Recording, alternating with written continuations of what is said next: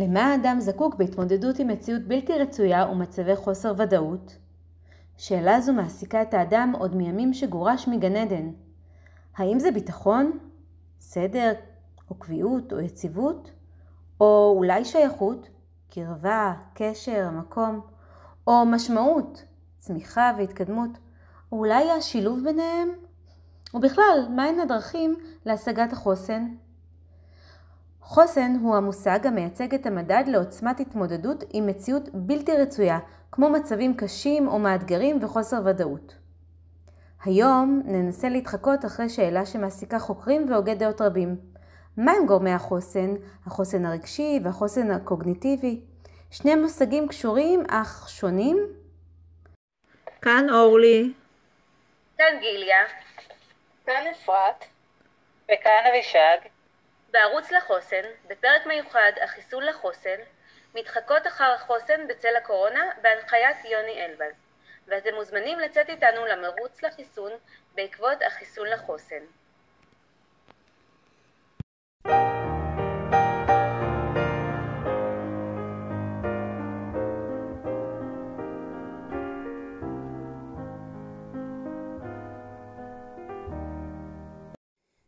צפרדעים נפלו כל אחת לכד של שמנת.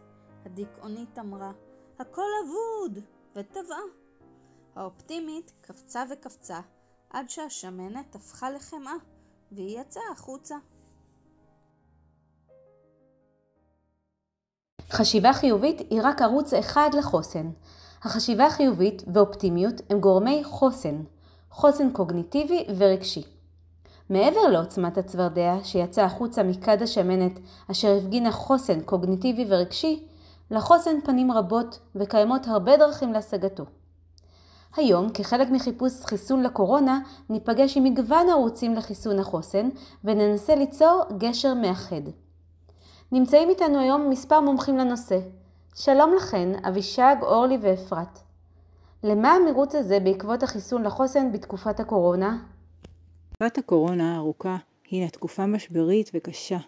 אנשים רבים מהאוכלוסייה מתמודדים עם מציאות בה אחד מבני המשפחה חלה או חלילה אף נפטר, פיטורין, פשיטת רגל, קשיי פרנסה, בדידות ארוכת טווח ועוד. מצבים אלו יוצרים בדידות חברתית, שעמום, דכדוך, עצבות, תחושת חוסר ודאות והיעדר ביטחון ושליטה של האדם בחייו. זה לא רק עניין של איבוד של שליטה על החיים וחוסר ודאות. יש כאן נושא נוסף שאני חייבת להדגיש, כי תקופת הבידוד והסגר הגבירו את החוויה של ההתמקדות של האדם בעצמו ואת תחושת הבדידות, וצמצמו את תחושת ההנאה, ובכך גם את האושר, וערערו את החוסן הנפשי. ובמה שונה הקורונה מאירועים אחרים שהכרנו בעבר? אני רוצה להדגיש, האגף לבריאות הנפש במשרד הבריאות צופה שכאחוז עד שלוש אחוז מהאוכלוסייה תזדקק לטיפול נפשי על רקע משבר הקורונה. מדובר על בין 88,000 ל-266,000 אזרחים.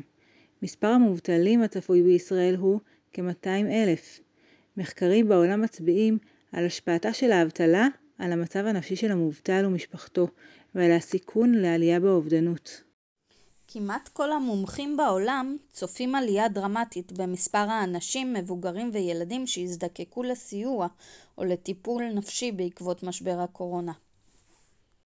במסגרת המרוץ לחיסון לחוסן לקורונה, מעניין לשמוע מה תהיה הצד הפסיכולוגים. אם היינו שואלים את הפסיכולוגים, הייתי מציעה את סליגמן ופיטרסון, שעסקו בחשיבה חיובית ופיתחו סולם של שש מידות טובות, מה שאנו מכנים ערכים. חוכמה, אומץ, אנושיות, צדק, שליטה עצמית ונשגבות. כל אחת מהמידות הללו באה לידי ביטוי בחוזקות אישיות, מה שאנו מכנים חוסן אישי, כמו חוסן קוגניטיבי, חוסן רגשי, חוסן בין אישי, ביניהם גם החוסן האזרחי הקשור למעורבות חברתית וחוסן רוחני. בנוסף לתחושת האופטימיות, החיוביות, מה עוד יכול להוות חיסון בימים אלה? כדי ליצור חיסון לחוסן, צריך לטפח את תחושת הביטחון. השייכות והמשמעות הם גורמי החוסן, והדרך אליהם עוברת כגשר, גשר מאחד. גשר מאחד הוא מודל אשר פותח על ידי פרופסור מולי להד ודוקטור עפרה אילון ועוסק בסגנונות התמודדות שונים במצבי משבר.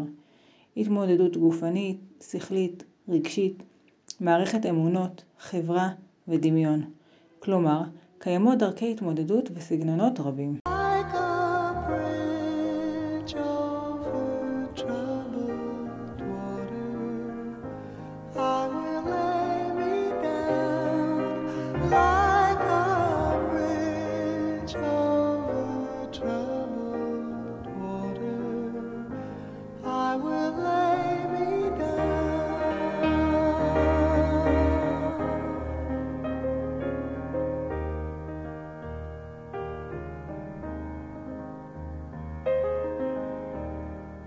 בזמן משבר, הגוף מגיב באופן שלילי.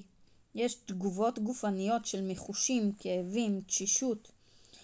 כדרכי התמודדות שהם יעילים, אפשר לעשות פעילות ספורטיבית מגוונת ככל האפשר, נשימות, נשימה שרפתית לרגיעה, יוגה, מדיטציה, מיינדפולנס, הרפיית שרירים, שמירה על תזונה נכונה, אכילה של שלוש ארוחות ביום, ביניהם לפחות ארוחה אחת חמה.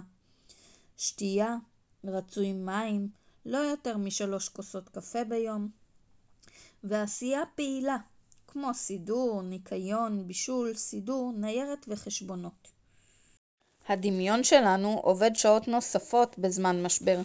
הוא ממציא תסריטי אימה, דמיונות של אסונות, אך אפשר להשתמש בדמיון כדרך התמודדות בזמן משבר, באמצעות חשיבה יצירתית, פתרון בעיות באופנים לא שגרתיים ושימוש בהומור. בזמן משבר, במיוחד במשבר הקורונה, בפן החברתי אנחנו מרגישים בדידות ומסתגרים. אך כדרך התמודדות חברתית, כדאי לראות הרבה את המשפחה, להשתמש בחברים כעוגן ובקהילה, להיות מעורבים חברתית, ולהתעצם חברתית, באופן כללי להיות מעורבים. אפרת, מה יש לך להוסיף? אני מאמינה בתקווה. תקווה מתבססת על היכולת שלנו לדמיין עתיד ולהיות במצב משחקי, יצירתי. יכולת זו ייחודית למין האנושי, שהוא היחיד שיש לו בכלל תפיסת עתיד. גם כשהעתיד נראה לנו לוט בערפל, הדמיון, המשחקיות והיצירתיות יכולים להפיח בנו תקווה, שתהיה עבורנו יעד נפשי להתכוונן אליו. אני לא מתכוונת לאשליה, אלא לכוח נפשי שמאפשר במצבי אין מוצא לבנות איים של שפיות. אני מתחברת מאוד לאפרת. לצערי אין לנו שליטה על הקורונה, על משך הבידוד, אבל יש לנו חופש. אני מאמינה שהחופש הנפשי לדמיין ולחלום, אם זה במשחק, הומור ויצירה, יכולים להיות כלי להתמודדות בבית, בשגרת הקורונה ובכלל, בחיי יום-יום, ומהווים בסיס ליצירת חוויית יחד. מהווים גם בסיס לחלום על עתיד שבוודאי יבוא, בסיס לתקווה. הנה באים, של שקט, כבר שכחתי איך שהם נראים, אפשר עכשיו לפתוח את הדלת, לשלוח את רוח ציפורים. הנה הם באים, ימים של שקט. אני רוצה להציע כחיסון את האומנות. מטבע בריאתה, האומנות מהווה כלי לביטוי מצוקות ועידונן, למבע שמאפשר הסתכלות והתבוננות על מה שחווייתי, בו זמנית, מבחוץ ומבפנים. היכולת להרחיב זאת לחוויה קבוצתית מאפשרת קיום דיאלוג, שהוא מעבר למה קורה לנו וכמה רע לנו ומה מדאיג אותנו. בתהליך העיבוד והטרנספורמציה שהעבודה באומנויות מאפשרת, הופך סבל וכאב לחלק מהחיים ולמקור צמיחה. ברור שמשבר הקורונה מפחיד, כולא, מצמצם, פוגע בפרנסה. אלו מחשבות מטרידות, ובחלקן מבוססות מציאות, אבל בעבודה הקבוצתית, המשלבת התנסות חווייתית באמצעים יצירתיים, יש גם תקווה, ואפשרות באמצעות הדמיון לברוא עולם טוב, שרבים כל כך מתגעגעים אליו.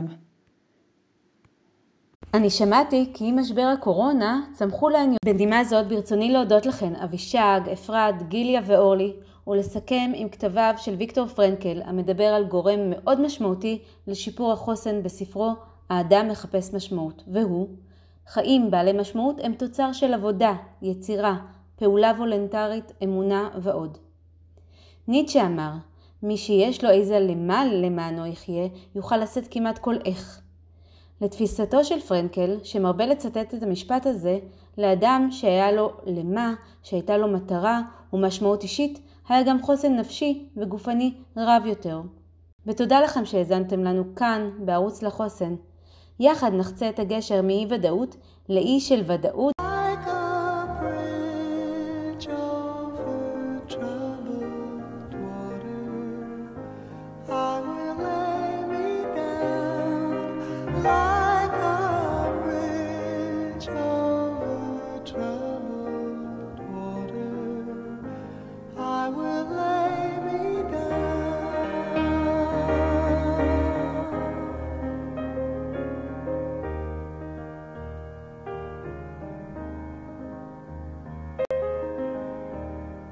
אתם מוזמנים להקשיב לנו פה בערוץ לחוסן.